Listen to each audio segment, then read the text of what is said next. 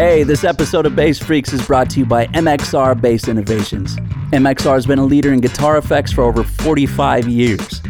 MXR Bass Innovations creates bass effects pedals from the ground up, each one specifically designed for bass players by bass players. Not repurposed guitar pedals, but their overdrive, fuzz, EQ, preamp DI, octave, distortion, compressor, or chorus, these tried and true stomp boxes are designed by Dunlop's award winning team of bassists and engineers. Go to jimdunlop.com and check out MXR Bass Innovations for your bass effects. What's up, my friends? Welcome to Dunlop Presents Bass Freaks. The Bass Freaks podcast is a place to gain some insight and inspiration, as well as learn a little something about some truly amazing bass players. I'm your host, Josh Paul, and today's guest is Pete Griffin. Pete is a very accomplished bassist, touring the world with Zappa Plays Zappa, Hanson, Edgar Winter, as well as many of his own projects. He shared the stage with some extra heavy hitters, including Steve Vai, Terry Bozzio, Stanley Clarke, and many, many others. My brother Pete, thank you for coming on the Bass Freaks podcast. Oh man, this is this is certainly my pleasure. It's uh, it's kind of, you guys have the luminaries of, of bass playing on here. Like all my heroes have done this, so this is really cool that, that I get to be here too. I'm, I'm I'm honored for sure. Oh, dude, we're honored to have you. So let's let's uh, let's talk a little bit about some of your history. Well, um, it's funny we were just talking about you you living in LA. I feel like about 20 years ago, which is a frightening number, uh, we were in the same sort of circuit of auditions for a bunch of stuff uh, with, through that guy Barry Squire Ah, and yeah. and all that. Yeah. Um, so it's yeah, I moved to LA in 2001, uh, right before 9/11. So sadly enough, um, I'm from New York, uh, but I went to school in Chicago. And then, you know, did the normal try to get going in LA thing. I, I started answering every ad for Bass Player Wanted that I could find, regardless of if there was money or if the music sounded interesting or weird or whatever. Okay, Uh, okay. Before you go any further, let me stop you. Give me the worst experience from oh, doing boy. that. Oh, that's a huge list in itself. But the one that comes to mind, uh, go to somebody's garage, um, start playing with these people. Uh, a fight breaks out Oh wow. between between the uh, the guy who's running the band and like the keyboard player who realized that this was not worth his time, and they're having all this attitude and screaming at each other. I don't know anybody. I'm you know we're all strangers, so I'm just kind of standing there like really kind of checking out the knobs on my bass and uh, you know wiping some dust off it while these two like are almost coming to blows. And yeah, that was that, that was when I was like, okay, I should maybe start having some sort of vetting process to the to this whole thing instead of just going to to anybody's garage anywhere. Right. Uh, okay. Um, so so was there a surprising best experience that came from that? Um, there's still there's still a lot of gigs that I still have that a lot of connections at least that I still have from back in that day. Um, Awesome. Uh, basically, I mean that's kind of how I got into the whole auditioning world and kind of uh, I started working at the Musicians Institute. I never went there, but I was a TA, I was a teacher's assistant. So I basically played bass for drum and guitar classes, uh, which was actually a really amazing sort of second education because I was reading a different chart every hour. You know, uh, I was working there almost 40 hours a week at one point. So uh. Maurice, who was you know in charge of the bass department there uh, for for a long time, he uh, helped me sort of get my name out there, got me into the whole audition circuit. And then uh, through that, I wound up getting uh, the gig with Hanson uh, in 2003 and worked with them for about three years. And that was just really incredible. There, there was a while, especially when I got more into the metal scene in my later years, where I was slightly embarrassed to say that I had played with Hanson. But now I'm super proud of it because A, they're still going. They're, they're a hardworking bunch of dudes. They're just another, I mean, people, what's amazing about them is every time they release a new album, like every other band on the planet, every three years or so, they get onto CNN because it's like, well, you remember those kids in Hanson? Well, they're back with a new record and blah blah blah. And I'm like, yeah, they've been doing that for for 20 years now plus. Right. plus. But it was it was a really amazing first experience and helped me learn how to tour, which, as you know, is in itself a skill. You know, it's, it has very little to do with bass playing and so much more to do with self care and uh, not getting lost in the, the, the party of it all or being lonely or any of that stuff, you know. So I, I, mm-hmm. I quickly got a, a, crash course in that. I was a little spoiled that we went. I, I, went straight to a gig where the entire crowd knew every word to every song, and we're on a bus and all that stuff. I kind of skipped over the van opening tour kind so, of vibe. So, so Hanson was your first like real pro gig, real big gig, yeah. And, and then in 06, I got the opportunity to audition for Dweezil's band called Zappa Play Zappa, where it was playing his dad's music, of which I'm pretty much the biggest fan you can find. I had already, I, I knew Joe Travers, the drummer for it, just kind of around town. And he came over to my place one day and saw my 30 Zappa CDs lined up on my CD rack. Remember those? Yeah. Uh, I, I, still uh, have one. yeah, yeah. I've got one somewhere. Um, so he knew I was I was familiar with the stuff. I got the call to audition. I was like, "There's no way I'm getting this," because it was supposed to be Bryan Beller playing bass for that. Right. And some scheduling things happened, so he wound up not doing it, and they needed to audition just the bass player. So I went and auditioned. I was like, "Yes, I'll go up to Frank Zappa's house and studio and play his music with his son and Joe Travers and just kind of get through it. I'm never going to get the gig, but I'll go do it." And somehow I got the gig, and Dweezil called me on my drive home, and I almost drove off Mulholland because I was like so so excited. Uh, and so I did that for about six years, and it was we, we won a Grammy, toured the world, uh, played with Frank, which was incredible. Where I mean, obviously he's deceased, but we had um, isolated audio and video of his solos and vocals from some live shows. So he would suddenly pop up on a screen behind us Oh wow! And I'm up there, like literally pinching myself, going, "Am I really playing with Frank Zappa right now? Like, holy crap! Like it was, it was, it still gives me chills. And what's kind of cool is full circle, we've reunited that band without Dweezil because Dweezil's busy with his own stuff. Um, and we've been playing shows again, and it, like 15 years later, you know, and we have playing, such a cool playing Zappa music. Playing Zappa music, yeah. Oh, okay. we, have we have this band called One Shot Deal, Cool. Uh, we played at the Baked Potato uh, a bunch of nights. Sometime was that last year already? No, it was about six months ago. And then we're doing one this Friday. And just th- those guys are my family. Those guys and girl.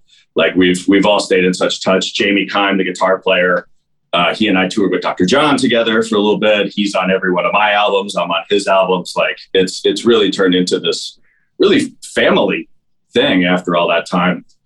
And then since then, since 2011, since I left that band, I've kind of it's just been jumping around from from project to project. Um, the biggest one being this thing called Generation Axe, which is it's like a G3 guitar summit thing, but it's five of them. Ah, uh, who is and it? And it's Steve Vai, Yngwie Malmsteen, Zakk Wylde, Nuno Bettencourt, and Tosin Abasi from Animals as Leaders.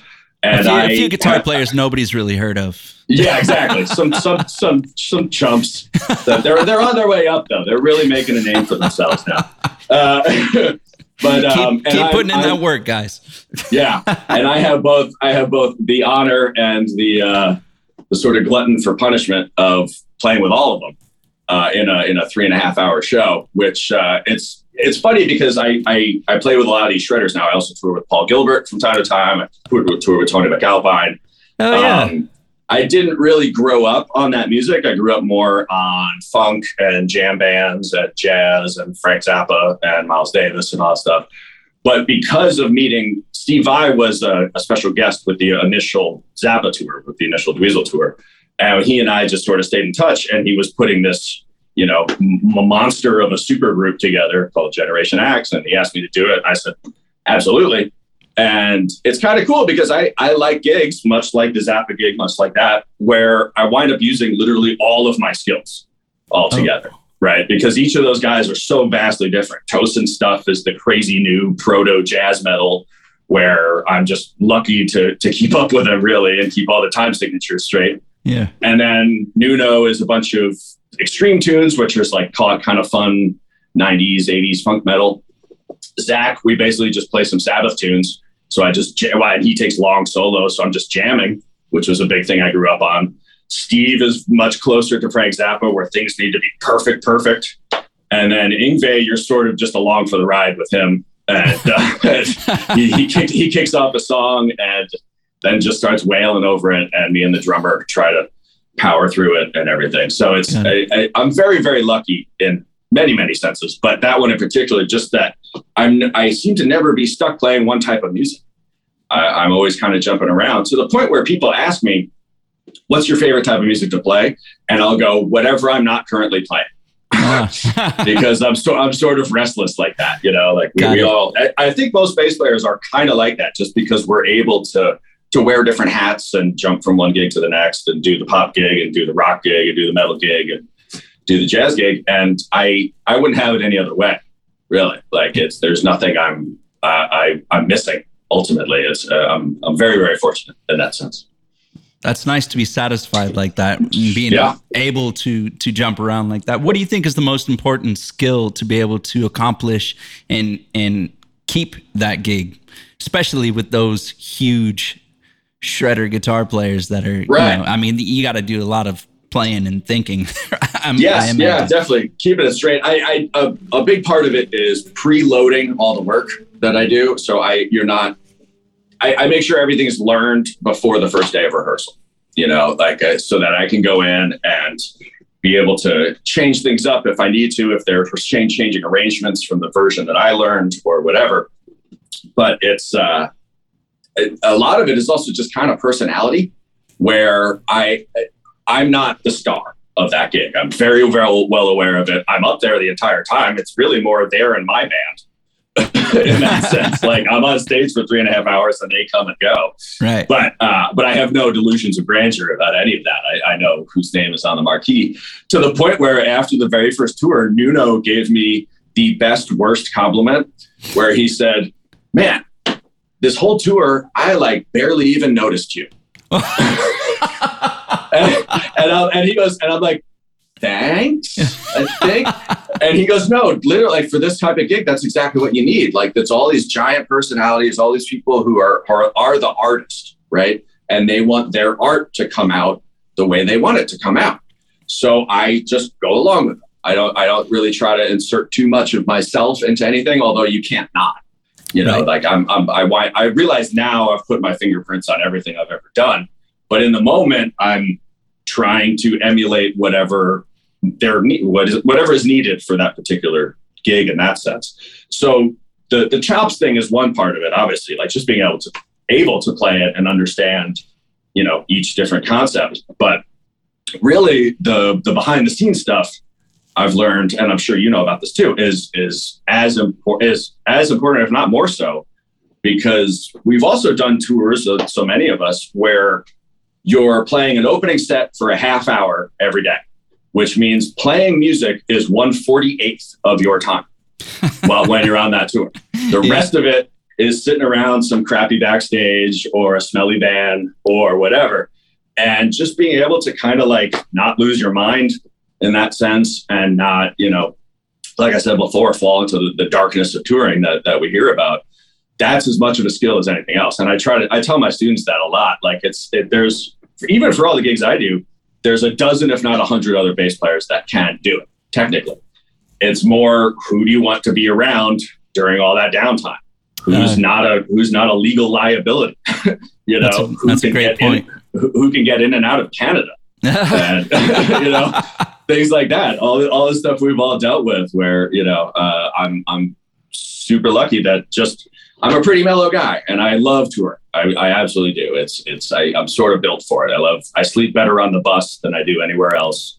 You know, so it's p- people work so hard, um, especially I, I having gone to music school.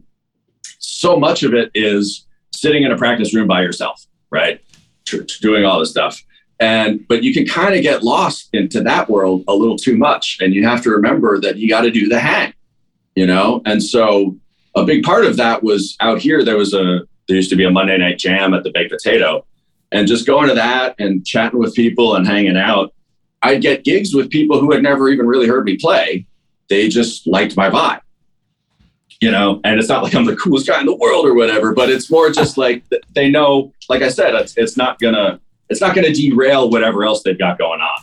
Right. You know, so it's um it, it's it's really cool that I can I'm, I'm able to sort of hop around like that. And then also notice when I'm maybe not the right guy for it. Mm. You know, like even even some gigs. Give me give me an example of of of something in sort of that you've experienced.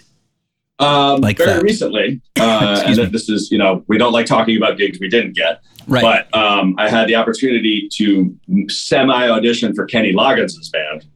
Uh, and so I actually went up to Kenny's house and met him, and he's the nicest guy you can imagine. Gorgeous house, really, you know, just a really sweetheart of a dude. He quickly realized that I wasn't a good enough singer. Mm. So he actually hooked me up with his vocal coach to take a couple vocal lessons. And I'm practicing my butt off with it. But even as I'm doing it, I'm going, I don't think I would hire me for this gig. You know, bass playing, I got it. Bass playing and singing, maybe not so much. So the, he wound up going with someone else, and I'm kind of glad he did because I think I would have been too stressed out. Yeah, like uh, like just worrying that something that comes really naturally to another bass player who's been singing their whole life. I'm I'm an okay singer. I can I can get it together when I need to. This was like almost every song you're singing and playing throughout the whole thing. And Kenny's very, very specific about what he wants. So, and maybe I'm just telling myself it's okay that I didn't get it, but it's really, it's really more like, yeah, I'm, I was not the right guy for that, you know. And there's, yeah. there's kind of um, you know, some peace I can find in that. I'm not, I'm not losing sleep. It would have been amazing. I could have played the Hollywood Bowl, all this stuff, but like I said, I think I would have been too stressed you know, that. thinking, things, trying to keep up, you right. know. And you were able to recognize that. So, right. Yeah. All so, peace. All good. Yeah. Yeah. so, exactly. Before all of this, before you got, you know, your fulfilled a dream of, of playing with, you know, Zappa music, mm-hmm. um, what interested you in in bass itself? Wow. Um, the song Walking on the Moon by the police. Mm the the intro to that. I, I don't think I even knew what a bass was at the time, but just hearing just that, I'm like, I was so drawn to it. And and and and then as I started developing a sense of okay, what goes into be, uh, the band, right? What instrument is what, and all that. You know, you, when you're when you're 10 years old, you don't necessarily hear the instruments in a song. You hear the song. Right. Right. So uh, going back to song, I love kind of doing this actually going back to music that I knew ever, like inside and out before I ever touched an instrument, I realized I was the parts that I'm singing in my head, 75% of the time are in fact the bass parts. Ah. So even before I knew what it was, my ear was just drawn to that frequency and the supportive role, I think is a big part of it too. I, I like to say that, you know, all us musicians are egotists to a certain extent. I'd like us, I, I say us bass players are the least egotistical on the stage because we're there to support everybody else. Right. And I and I've always I've always liked that concept. I want to be on the stage. I want to be on the spotlight, but not the main spotlight. you know, I, yeah. I'm, I'm, perfectly fine to lurk in the background, take my one solo, and then that's it. Uh, so it was it's kind of amazing. I've actually been doing that a lot recently of revisiting. I have, an, I have a much older brother who introduced me to a lot of the, the, the cooler music that maybe I wouldn't have found on my own go back and listen to those things, and I'm like, oh yeah, I always was drawn to the bass lines of this stuff. I'm playing with this band now called Progject, which is a prog rock cover band. Okay. Um, so we're doing a bunch of Genesis and Yes and King Crimson and Emerson Lake and Palmer and all that stuff. Genesis and Yes were huge for me as a as a teenager and even younger.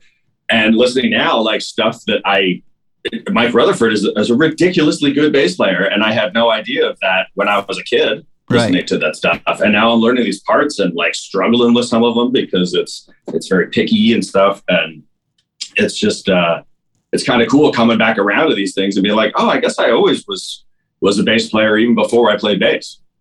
You know. Um, so that was that was pretty crucial. That's awesome. How old were you when you started playing bass? When you first picked up a bass? My parents got me one for Christmas of when I was 13. What was it? Uh, guitar research. Guitar um, research. A, a, red guitar research. I think it was a PJ. Okay. Um, and it was I had played trumpet for a while and I was pretty good, but practicing was homework. It wasn't fun. Okay. Uh, and so I got that and open up the box and throngs of angels were singing and a shaft of light comes down from the heavens and like it literally was was a coming together of things. And then quickly it uh, to much to the chagrin of my parents, um, supplanted everything else I wanted to do. Like I, I, all through high school, my biology textbook would be sitting on the bed, and I'd be practicing bass and learning Zeppelin songs off the radio and stuff like that. Gotcha. Uh, they've luckily come around now. Hi, mom and dad. Thank you. Um, but uh, they, uh, you know, as in terms of playing music professionally, it's it's a scary concept yeah. by far, and and still, you know, it's it's still a struggle. Tw- Twenty years in, and and we uh, there's just so much change in the music industry as compared to any other, really.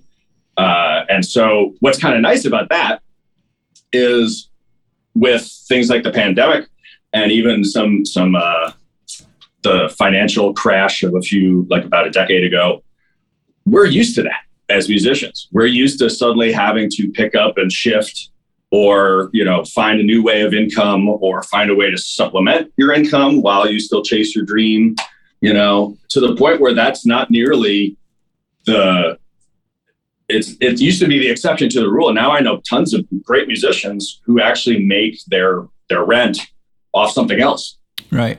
and it's I the way they explain it to me is is it's pretty liberating because they don't need to uh, um, worry about taking every single gig that that's Ah. thrown at them. They can focus more on what they want to do because they're being a property manager or because you know they're driving Uber or whatever it is.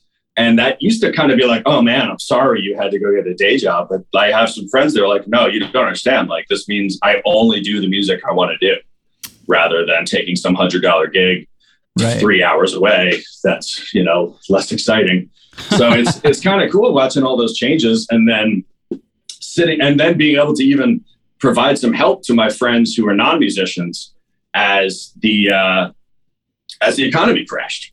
And they're like, and they were all set on their straight lane that they thought was really, really like sturdy and and you know there's going to be no problems. They could do that job forever. Suddenly it's gone. Yeah. I'm like, welcome to my world. you know.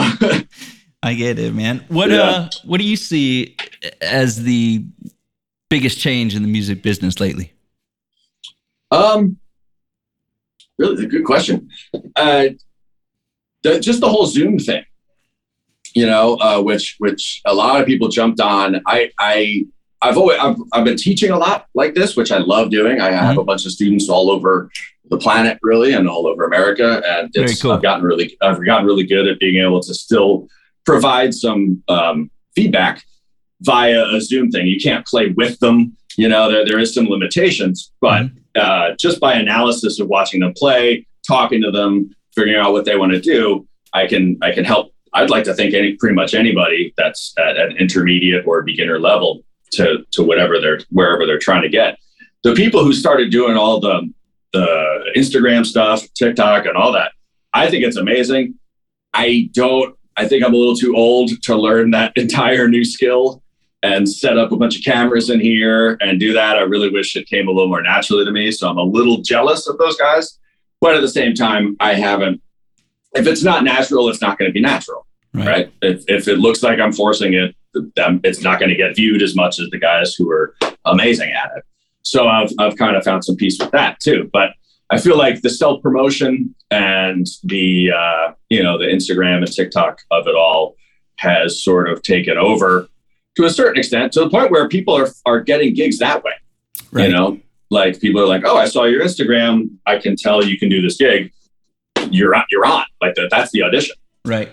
you know so that that's it's it's kind of cool to see and uh, a lot of my students are now out doing gigs kind of because of that and uh, it's it's a modern marvel in some ways you don't necessarily need to be in the same room and go jam with some people you can kind of do this file sharing way of doing things and it all it all works out and turns into real work so that's it's pretty impressive Do you think that's a positive or a negative? Or Uh, just I mean, or it just both. is. I think it's I think it's more it just is. It's kind of like it, it, so much of this stuff. It's like if you don't if you don't get on the bus, it's gonna leave you. You know, like Right, it- right. it- if you were if if I was so against making these videos and stuff like that, people just wouldn't ask me to do it, and I wouldn't get called as much.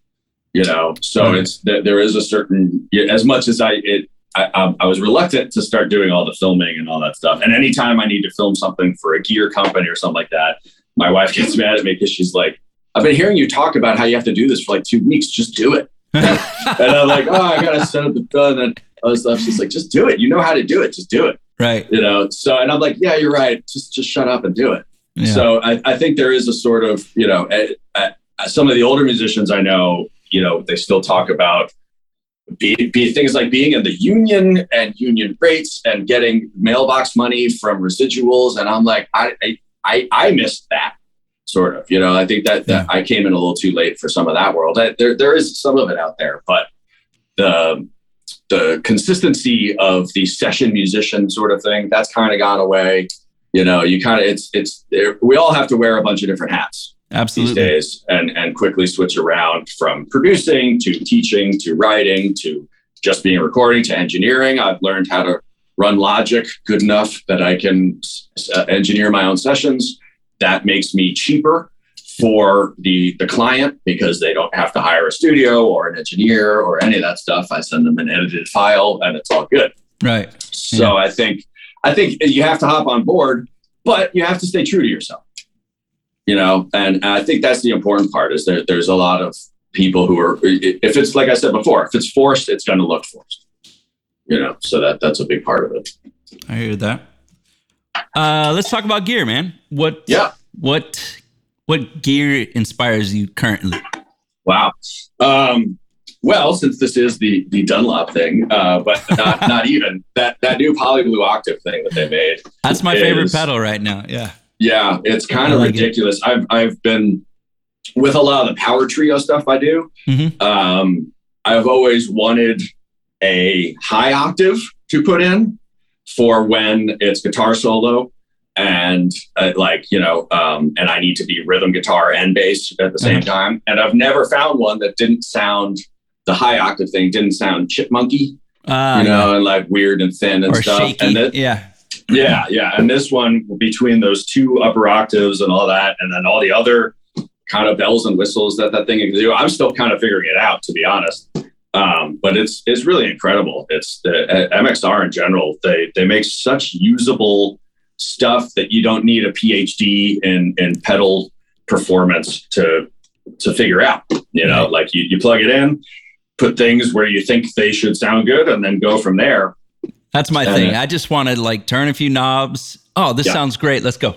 Yeah, count off the song. Yeah, Yeah. exactly. And and that's that- I've I've had a long standing relationship with Ashdown amps, Mm. and that's that's exactly why. Like literally, I because we so much we do now is backline, right? You, you hardly ever bring your own amp to a gig anymore. Right. Uh, as, as much as I miss that, or you're all on in ears, which is a whole other conversation. But um, anytime I see that it's an Ashdown, they're not as ubiquitous as an SVT, which is not my favorite amp by far, or a GK, which are good, but still Ashdown has just sort of been my tone from the beginning.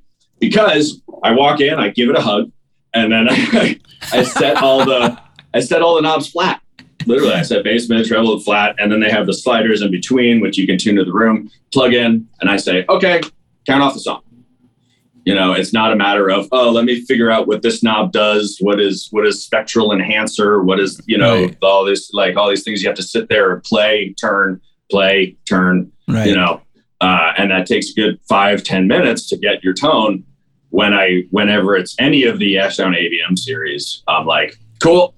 The- I need I need zero time in this sound check to get my tone going. So I'm I'm really excited about that. I recently I've had this Rickenbacker that you see sitting here for um, a few years now, and only because of the prog band have I started playing it, and it's actually really fun. It, it took me a while to kind of wrap my head around it because it's sort of just a differently crafted instrument than the Fender style stuff that we're all a little more used to yeah. between between the two truss rods and the neck through and and the way the pickups work and all that it's sort of like a different beast even though it's still just a four string bass so it took me a while to wrap my head around it but now i'm now i'm really digging it You like And, uh, uh, passive or active bass is better. mostly passive uh, because it's another thing to go wrong if you have active you know uh, i even when i've just changed the battery there will be a moment on stage where i'll think that the battery's dying or whatever, even though I literally changed it before the gig. So, I, and also my first active bass ever, I it took me a while till I read in Bass Player magazine, uh, RIP, by the way, as, as they're putting out their last print issue ever, which is Yeah. very sad. Sigh. Um, sigh. I, I le- yeah, I learned about their um, uh, the whole thing of don't leave it plugged in, right? Right, and yeah. so even that alone, I'm I, even me knowing that, I'll still occasionally walk back into my studio and see that my active bass was plugged in all night and just shake my head like I I should know better. So so just in general, and I just you know um, after a while of searching around, I kind of wound up back at Fender style basses. I've done a lot of their demos and stuff. There's a reason that, you know, 75% of the music we all know inside and out was recorded on a P or a J. It's because So- it sounds like bass, you know. do you do you feel like uh, for you personally it's just a familiar feeling and tone or it's just is is there something about it that you really really dig Yeah, it's it, that, that's that's an interesting sort of inverted question into itself. Do we do we like that tone because we've been hearing it all the time, and therefore it's what sounds like bass to us, or does it match the tone in our head outside of anything else? You know, so uh, that that's I, I'm not really sure how to answer it. To be perfectly honest, I think there's sort of an, an interesting concept to it, where all our favorite bass players from 60s, 70s, 80s most likely we're playing one of those.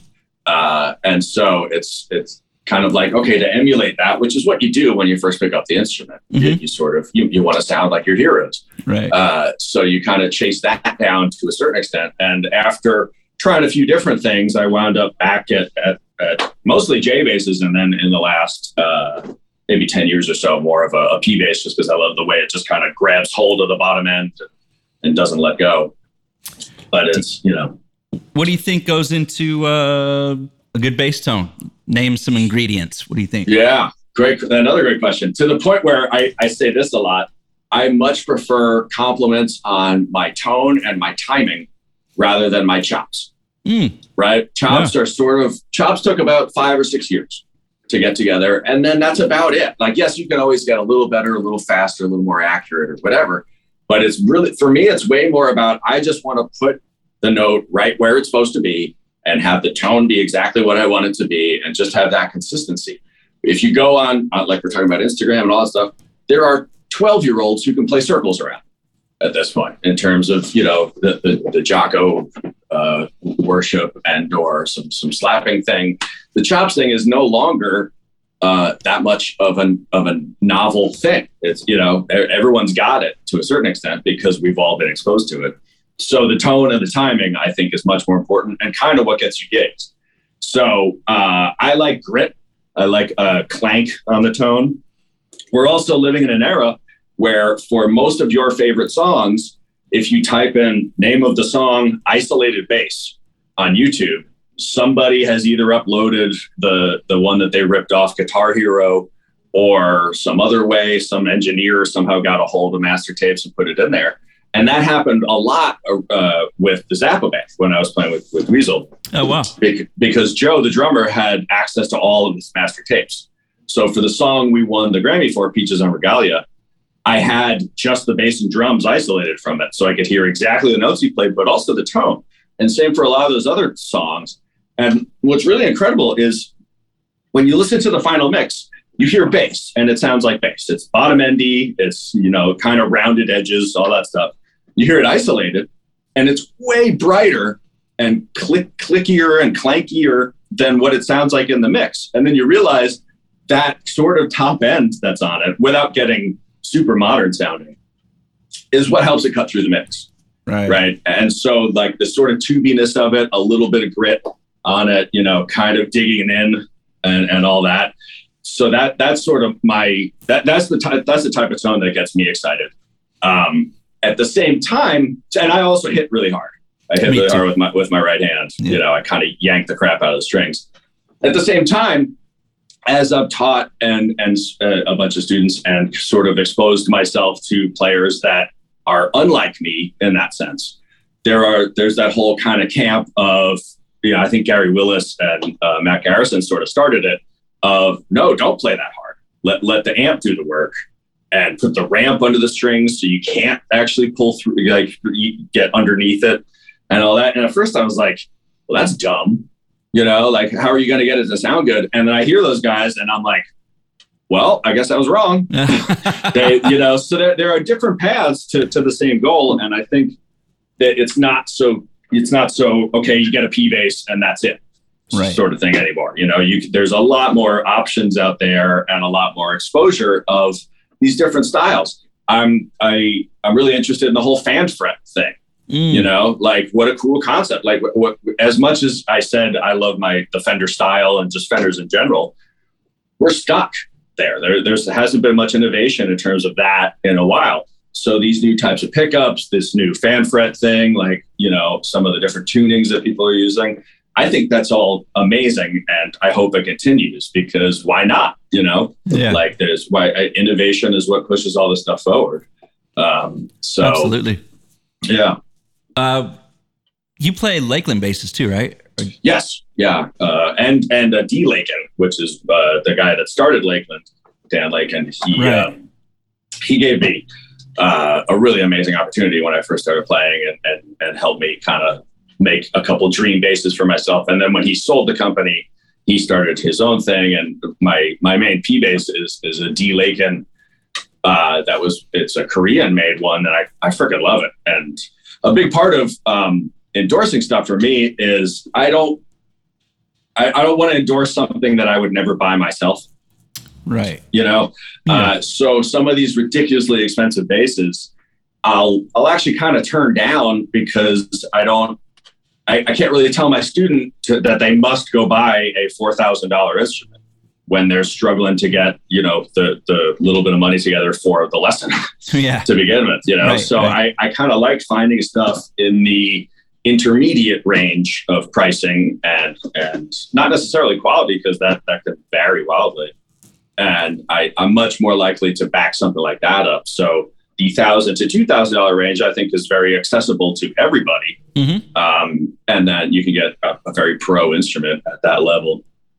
And so, uh, so when Dan started doing that, and now he's uh, he's working with Ashdown, strangely enough, where Oh, there cool. are there I are Ashdown bases, yeah, that are that are a, a Dan Lakin design, and they're priced very reasonably and all that. But yeah, the, the the Laklands in general, them them too. I mean, they're they're they're still just doing great, and and uh, there's there just a- their attention to detail. You know, like the the way they they don't sell the base or give out, well, you know, that they didn't test themselves Right. you know they made sure Okay. this there's the, the problem with some of the larger companies is sometimes the quality control can't keep up with the output so uh, there'll be a, a mismatched neck and body it just doesn't work out for whatever reason that that would never happen with with lakland Right on. Uh. What drew you to to actually working with them? Was it was it initially the opportunity that Dan gave you, or was it? um, did you were you a of, fan yeah. of the basses already, or Yeah, it was more that. Uh, Okay. th- there was a bass player out here who was sort of a mentor to me when I first moved out here named Mark Meadows. Uh, Oh, yeah. I'm not sure he's even really playing all that much anymore, but he used to play with Edgar Winter um, and help me do a couple gigs with him and then some other stuff. And he played Laklands, and I just I just loved his tone and played his, played those basses a couple times and just like I said, the the attention to the little details of of just yeah, it's a Fender copy, but they really nail it. And then you know stick to some other things. I'm also a big big fan and i know this is uh, a controversial thing in the bass world of stringing through the body. I love bass for some reason i think every bass should have that. Hmm. um, I, I know some people say it does nothing uh, but to me it, it it makes the whole thing a lot more resonant and uh, really makes the strings a little bit tighter which i've also realized i like Mm, uh, I, the kind of you know a little tenser strings so that they're a little more responsive rather than noodly. Um, so I actually a bass that I use a lot for some of these corporate gigs I've been doing recently is the Squier. It's the Squier Jaguar that I I did a demo for, but I put a new bridge on it and drilled the holes through it, and it's a it's a two hundred dollar base that I added maybe a hundred dollars worth of stuff to it, and now I love it. It's it's a medium scale. It's thirty two inches and Okay. everything. So it's it's it's not the finest instrument I've ever played by by any stretch of the imagination, but it's kind of fun to take.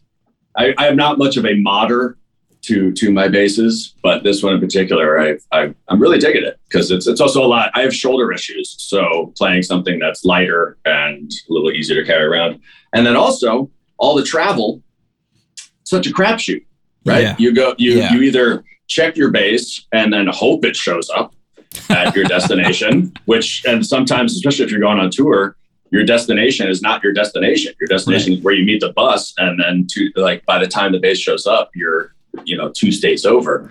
uh, so taking that, taking a two hundred dollar instrument on a plane, if they need to check it, okay, you know it's it's Right. not the end of the world. If something happens to it, I can get another one. It's not, you know, the people, the guys that, that tour with their their 65J or whatever. Um, I, I'm in awe of their I would Their be so frightened. I would be Yeah. so frightened always. yeah Yeah. yeah. Um, let's talk about uh, tour life a little bit. Mhm. So you, you we, t- we touched on it a bit, but what is the typical day on tour for you? Yeah, I mean, with with Generation X, which is the last kind of bigger tour I was doing, um, because the show is so long, and each of those guys needs to get a full um, sound check and make sure all their stuff's doing. It's the hardest I've ever had to work. I'm, I'm basically the the sound checks will be three and four hours long. Oh wow! Uh, yeah, and because you know, especially when you're traveling and using different gear, who knows what's going to go wrong that day? I'm not necessarily playing that whole time, but I need to be Yeah. available. right. So, like like you're saying, I'll be in this beautiful place, like you know, uh, some city in America I'd never been to before, or uh, I'm like I said, I'm from New York originally. Uh, I'll have friends who are like, "Oh, can I come to sound check, or can we meet up for dinner?" And I'll have to be like, "Maybe." you know, because I, I just don't know, you know, and Yeah. and so that that can get frustrating. And but you have to remember you're there to work. You know, it's it's really easy to get caught up in oh, I want to go see this museum, I want to go see this park, I want to go see this statue, and all that stuff. And it's like no, that's that's for next time, right? So we, we were talking before. We uh, I have a list of places I, I that you you kind of go oh this this needs more time, right? So uh, Iceland is one of them uh, even though we had a little bit of time off in Iceland. That was a long time ago. Uh, a couple of different places in Europe. Thailand is a big one. I, I love Asia. I was able to after the the last Generation X tour, which was actually in Asia in 2019, which in hindsight is a little scary uh, because we ended in China in December of 2019. Oh, but wow. luckily, I'm not I'm not patient zero. I swear. yeah, you're um, still here, so it's, yeah. that's a good yes. thing. Yeah. Exactly. Yeah. Uh, but we ended in we ended over there, and I was actually able to fly my now wife out to Japan, and we had about five days of, of vacation in Japan, which was life changing. Really, Yeah, you know, so like great. get, getting to really kind of get into that culture and all that stuff. But so people think touring is so glamorous, and you're being flown all these amazing places and all that stuff, but you're you're tethered to the tour Right. right, and and some some artists uh, and tour managers more are a little more willing to let you go off campus to per se to you know kind of wander around but that gets back to the whole you got to remember you're still there to do a job and and you you don't want to be the guy that people are waiting for because because you ran out to some mall or something like that you know like that's not a good look uh So when- many malls on tour. So many Yes. malls. yeah, and they're all the same. Trust me. Like the, you, you get all excited that you're near one, and then you go and you're like, oh, it's exactly like the mall at home. Right. So, so there, there is a certain aspect of it of you kind of have to get get over the fact that you're in a city that you really want to go see, because guess what? You're on tour making music. Isn't that better? You know, and then afterwards, when you when you pile up your frequent flyer miles and make your own vacation out of it, or do like what I said of extend a trip that that's a big one of you know and when you realize oh man we're going to be done here on this date i don't have anything after it so i can stay there you you book your flight for x amount of days after the fact Right. and then you guys go see it. And that that's when you can kind of reap the rewards of okay i've already been here. I know what i want to see. I know what i don't need to see. I have you, you might even have made some connections there. You know you can go back and see that monitor guy that you met in japan or you know south america. That's another oh uh, uruguay is Mm. another one very high on the list. Montevideo uruguay is uh, been there twice now. Uh, beautiful place beautiful people it's and it's remote enough that if you play there, they're before you play a note, they are immensely excited you're there. Basically, you know, like they're like, "Oh my God, you came! That's that's all we care about." You know, and Wow. and just that appreciation of it all, and so that there's certain places like that. Poland is another one. Like some of the crowds there are just out of control just because they don't get it as much, Right. right? So certain pockets of America too. yeah, Like, yeah, uh, that's true. know, like compared to the to the LA crowd, which could care less a lot of times, or they're standing there with their arms crossed, going, "Why aren't I on this gig?" Um, although Oh. I will say, I think the pandemic has changed a bunch of that. I think people are so much more appreciative of live entertainment that they, Yeah. they've they've been so hungry for it that I, I played the Whisky with Paul Gilbert um, a couple months ago, expecting the crowd to be the LA crowd, and they were rocking out, and and proved me wrong, and I was I was very happy to see that. Beautiful. That's Yeah. amazing. Yeah. Um, who inspired you growing up? Wow. Um, the ones I mentioned, Sting, obviously, you know, from the police. That that that was the that was the impetus of all of it. Uh, and then uh, through Bass Player Magazine, found Victor Wooten and fell very very hard down his his wormhole, and started you know got spent the fifty dollars on the VHS clamshell thing of super solo bass technique and and basically wore the damn thing out, you know, rewinding, going, okay, down, up, down, up, down with the thumb and all that stuff. So that's how he does it.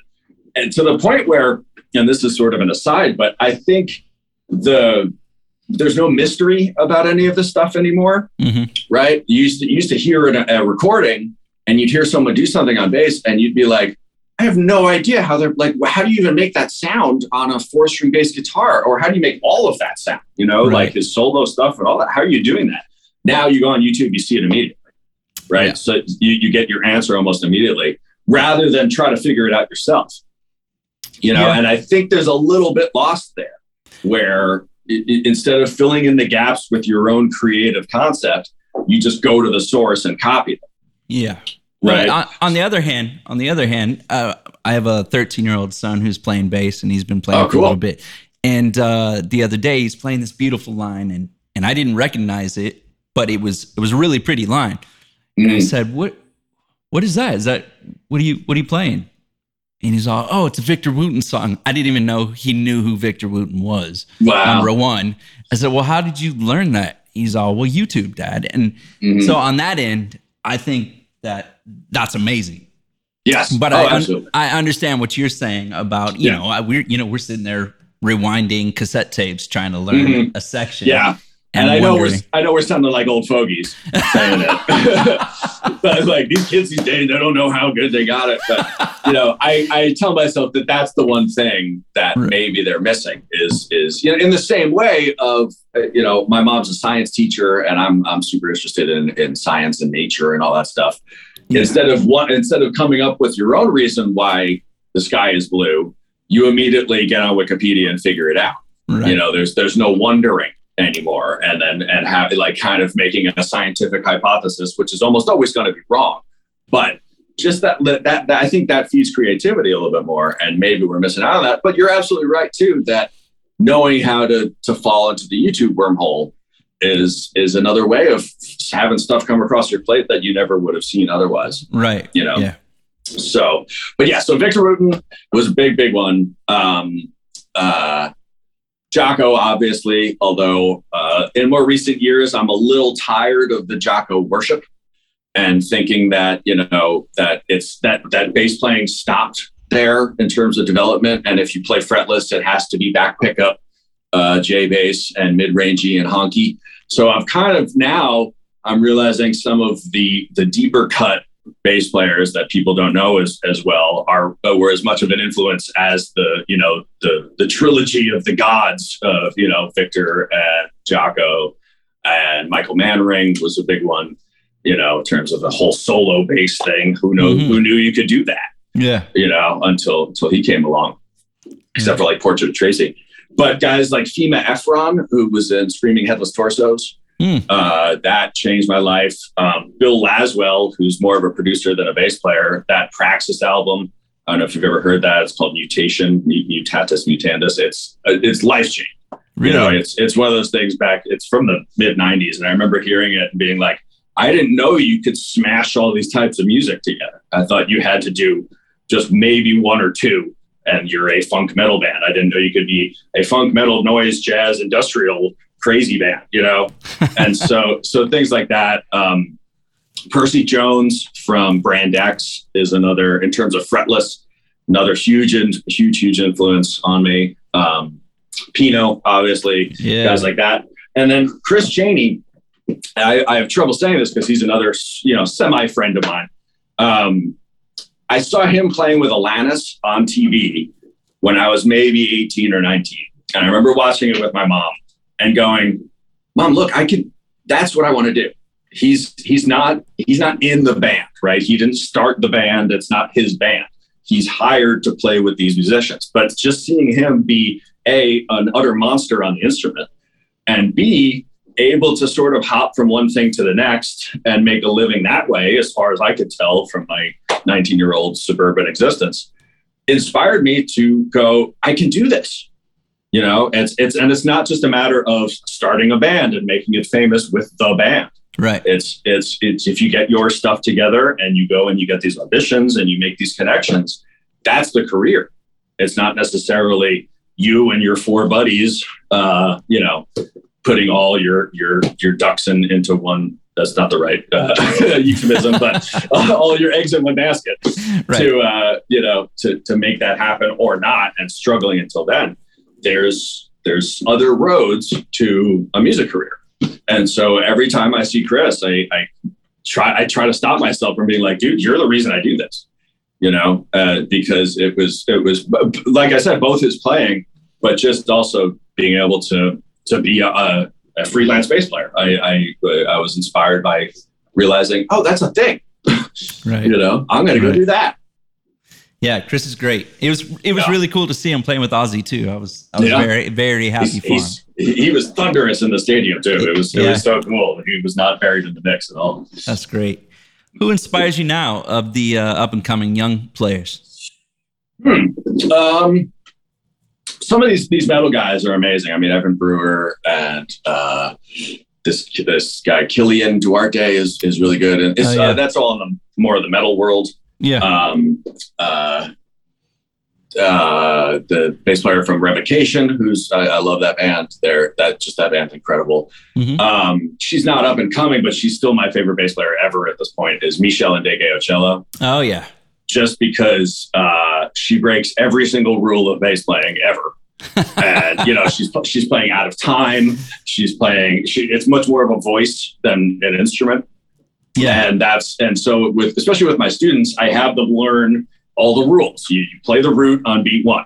You lock with the drummer. You stay in time. You don't speed up or slow down. You do all that stuff. And then I play them her and all my all my favorite examples of her playing and point out how she's not doing any of that.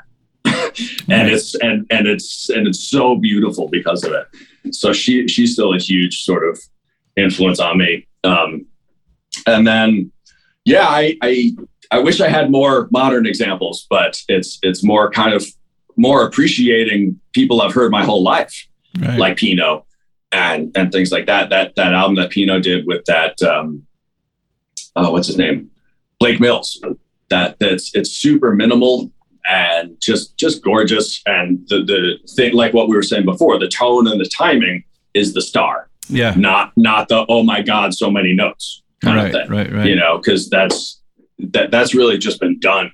You know, uh, there's um, uh, a funk band called the Polyrhythmics that the guitar player I grew up with is in, and their bass player, whose name is unfortunately avoiding me right now, is freaking killer. Um, I've uh, sat in with, um, I've done, I've subbed for Chris Stillwell, who plays with Karl Denson's Tiny Universe.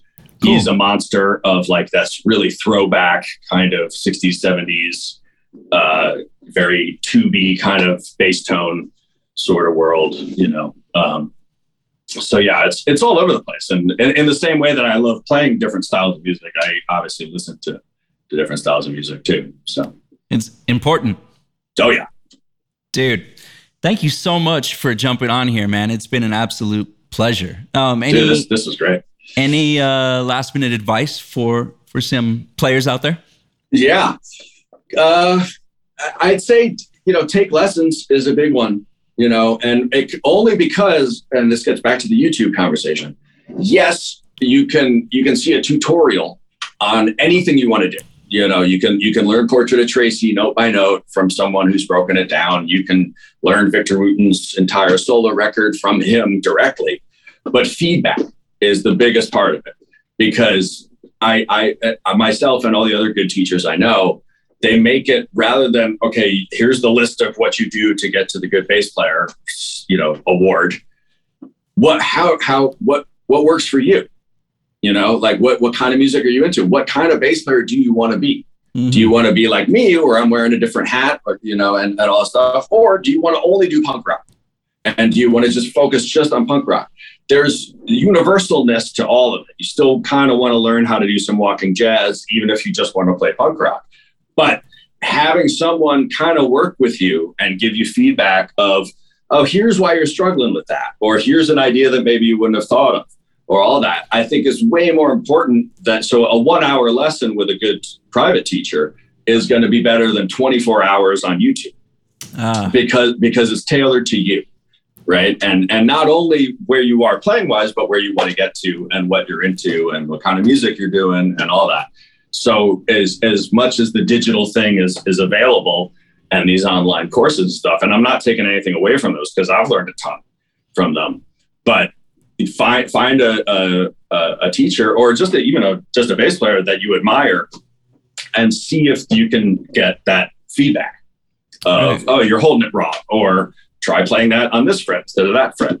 And I, I love doing that with my students because their their victories are my victories ultimately. I, I say that a lot, but it's kind of like, okay, if you weren't able to do that an hour ago and now you are, I'm just as excited as you are about that. Like that's just that's just really cool. And I think that yeah. comes back to my mom being a science teacher and her like having the patience to to teach you things. But it's it's it's very exciting. And so yeah, I think to, to get better, don't ignore taking a, a bass lesson from from you know from someone, even if you think you're technically better than them you know even if it's someone who who doesn't know how to slap and you're a slap master there's probably if they have gigs and they, they've got stuff going on there's pro- there's almost definitely something you can learn from them. Great advice. Awesome. Thank Thanks you for so much man. Oh dude thank you man. Thanks for listening into the bass freaks podcast. Stay healthy stay kind spread love enjoy kindness good vibes and inspiration and remember you got this. Follow your path, whatever it may be, and just play. Until next time, cheers. And a huge thank you to Dunlop for making the show possible. Make sure you check out Bass Freaks wherever you get your podcasts. Cheers.